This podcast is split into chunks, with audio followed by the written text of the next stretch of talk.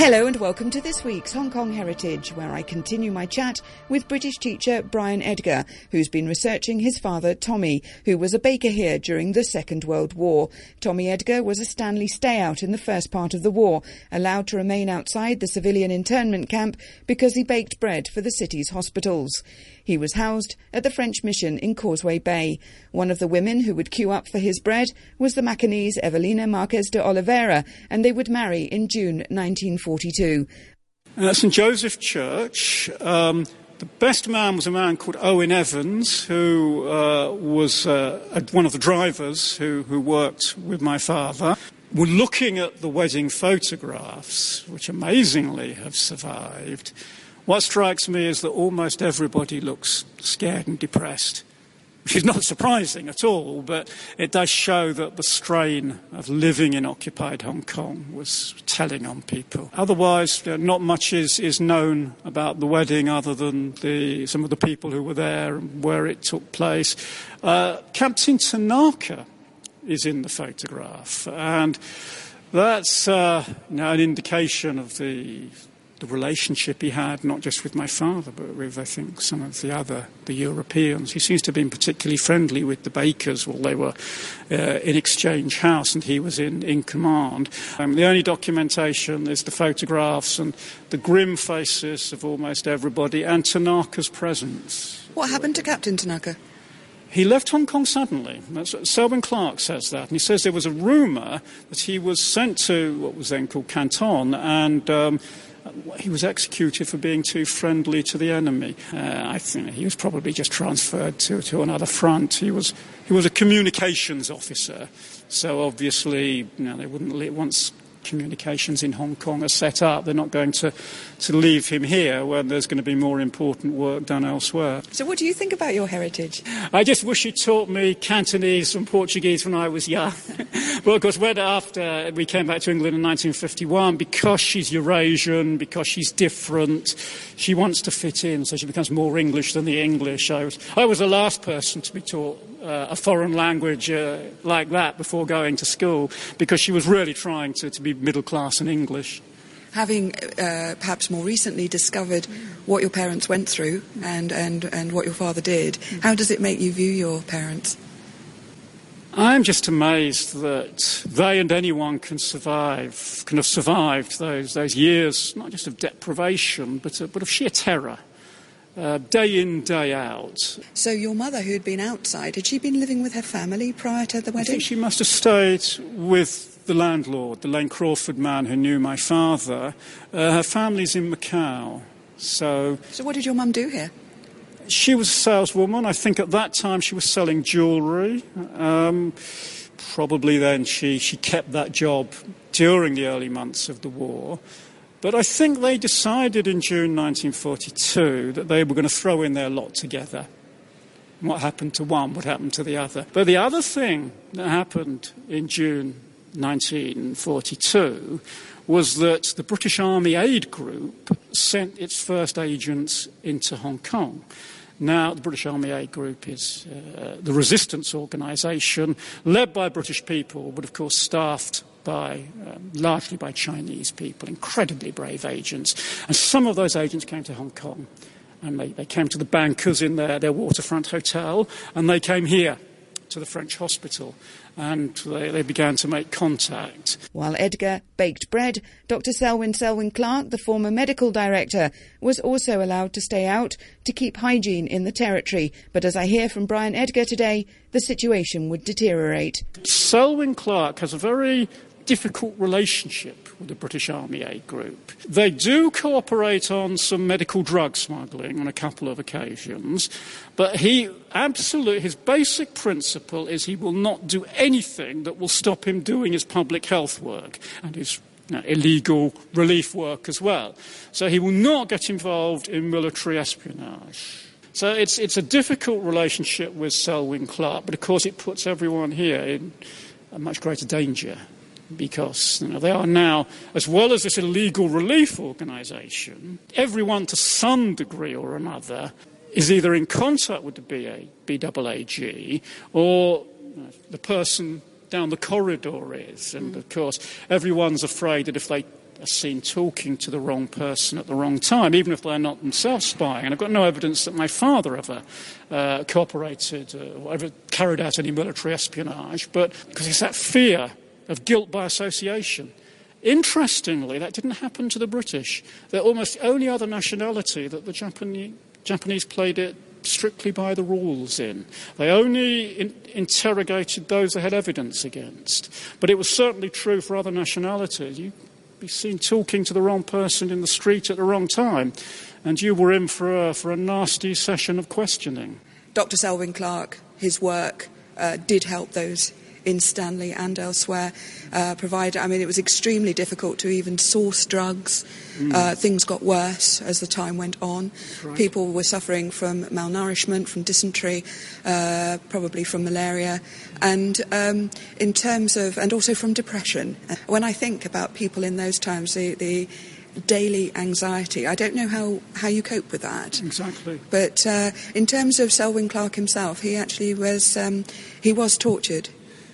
Yes, um, knowing now from this research trip a little more about how much he did, it amazes me that he got away with it for so long. From, from the very beginnings, he was suspected by the, the Kempeitai, the Japanese gendarmerie, uh, and followed, uh, spied on.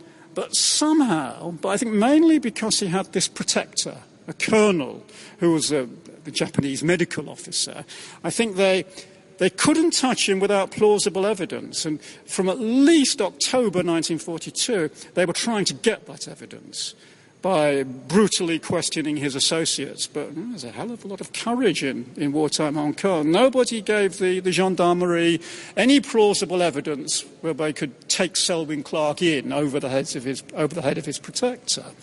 Now, late April 1943, that colonel left. And it was more or less the end of the week he left. Sunday, May the 2nd, 1943.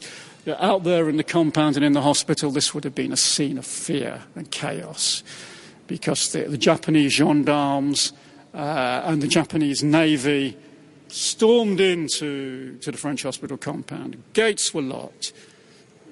Probably at dawn, if not before, Selwyn Clarke. They burst into his room they allowed him to dress.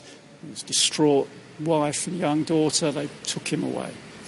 They also took away another doctor called Dr. Dr. Frederick Bunji, a well known uh, doctor in Hong Kong, who'd been, uh, I think he probably was, I'm certainly helping Dr. Selwyn Clarke, but I've not yet found um, any records that specify his role.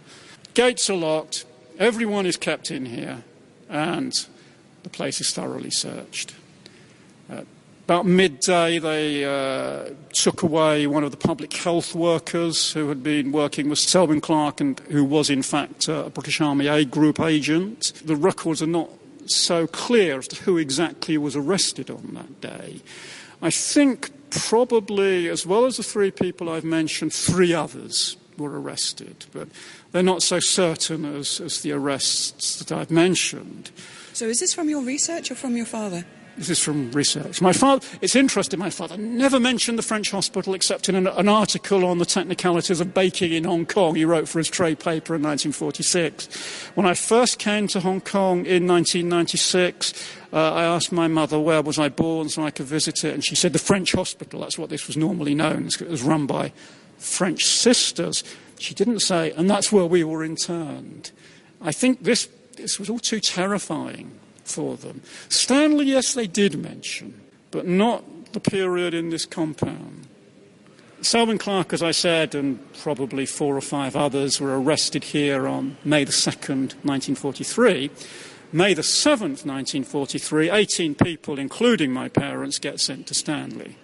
So they're interned at Stanley. You said uh, that they didn't really talk about their war experiences much to you, um, but did you find that, that that sort of wartime experience did it colour their behaviour later on in life at all? I'm sure it coloured it at every point because when you've lived with that level of fear and deprivation for so long, you can't go to bed at night or sit down and eat a meal in a way that isn't, in some ways, coloured by it. And yet the paradox is it's very hard to say in what way. you know, from talking to my father's relatives, he was pretty much the same man who returned from Hong Kong as had gone out in 1938. My mother was um, you know, rather obsessional about cleaning her her house. Um, middle class woman in southern England in 1950s wasn't. I, I grew up in Windsor, for goodness sakes. the middle class housewives were, weren't sluttish in Windsor in those days. So um, you could say that that kind of obsessionality and cleanliness. She liked, she liked her privacy because she was with 20. Yes 25 people in, in, in Bungalow D in Stanley Camp, uh, including Dr. Selwyn Clarke's wife and daughter and Lady Grayburn. Vandeleur Grayburn had been arrested during the, the Kempeitai strike back and he died of, of malnutrition in Stanley Prison. So she was with, well, my parents were with these people in, in Bungalow D. And as I said, it must have um, affected them. But it's very hard to say why, but I tell you one interesting thing. You know, I said my mother cleaned her house. It was a bungalow. And when I first saw the bungalows in Stanley, there were um, A, B, C, D, E, and F in those days. Uh, they, they reminded me a huge amount of the one my father designed and built in Windsor. So the, the, the mood in United Kingdom after the war was put the war behind you, which of course was great. I mean, they built a welfare state, they built up the economy, and they didn't dwell on the suffering. But in some ways, those experiences were so strong, it always called, called people back. And you can see this in various ways. And I think the most striking way is when my father didn't buy a bungalow, he designed it personally, and it really is uncannily reminiscent of the, the one he was interned in in Stanley. So, what happened to Dr. Selwyn Clarke? Well, as I said, on May the 2nd, 1943, he and maybe four or five other people from the French hospital were arrested. So were dozens of people in town believed to, to be associated with him. He proved absolutely unbreakable. He's a man getting on in years, not in good health um, after the deprivations of living in occupied Hong Kong for over a year. He resisted all, all the brutality of the interrogation for weeks, for months. He was sentenced to death, and nothing could make him reveal a single name. He was sentenced to death, as I said. The sentence was then mitigated to, to 10 years, which was in effect a death sentence. But then a kind of uh, incredible thing happened. Remember, my mother and, and father are living with um, 25 people, including Hilda and Mary Selwyn Clarke in Bungalow D in Stanley. December the 6th, 1944, they were moved, Hilda and Mary, to Ma Tau Chung camp in Kowloon, in Argyle Street. And um, two days later, they were joined by Dr. Selwyn Clarke. there was a big um, amnesty. December the 8th, 1944, was the third anniversary of the uh, attack on, the, on Hong Kong, and on Pearl Harbor. So to celebrate this, the Japanese released um, well, I've, I've, come across about 10 names, and I'm sure there were more than that, including Dr. Selwyn Clarke. It probably helped that he was unbreakable. He never confessed to anything. December the 8th, he joined Hilda and Mary and he became medical officer, and in fact, the, the man in charge of this, this small camp in Kowloon. Uh, at the end of the war, he was involved with another remarkable man called Arthur May in hoisting up the first Union Jack, probably in, in Hong Kong, which Hilda Selwyn Clarke raised in Ma Tau Chung camp. But then, in, in a well known episode that is another story for today, uh, Arthur May crawled out under the barbed wire and um, hoisted a flag on the peak, which could be seen all over uh, Hong Kong. And it was a sign to everybody that the war was over. My thanks to Brian Edgar talking there on his parents and the Stanley Stay Out. Thanks for listening and join me next week on Hong Kong Heritage.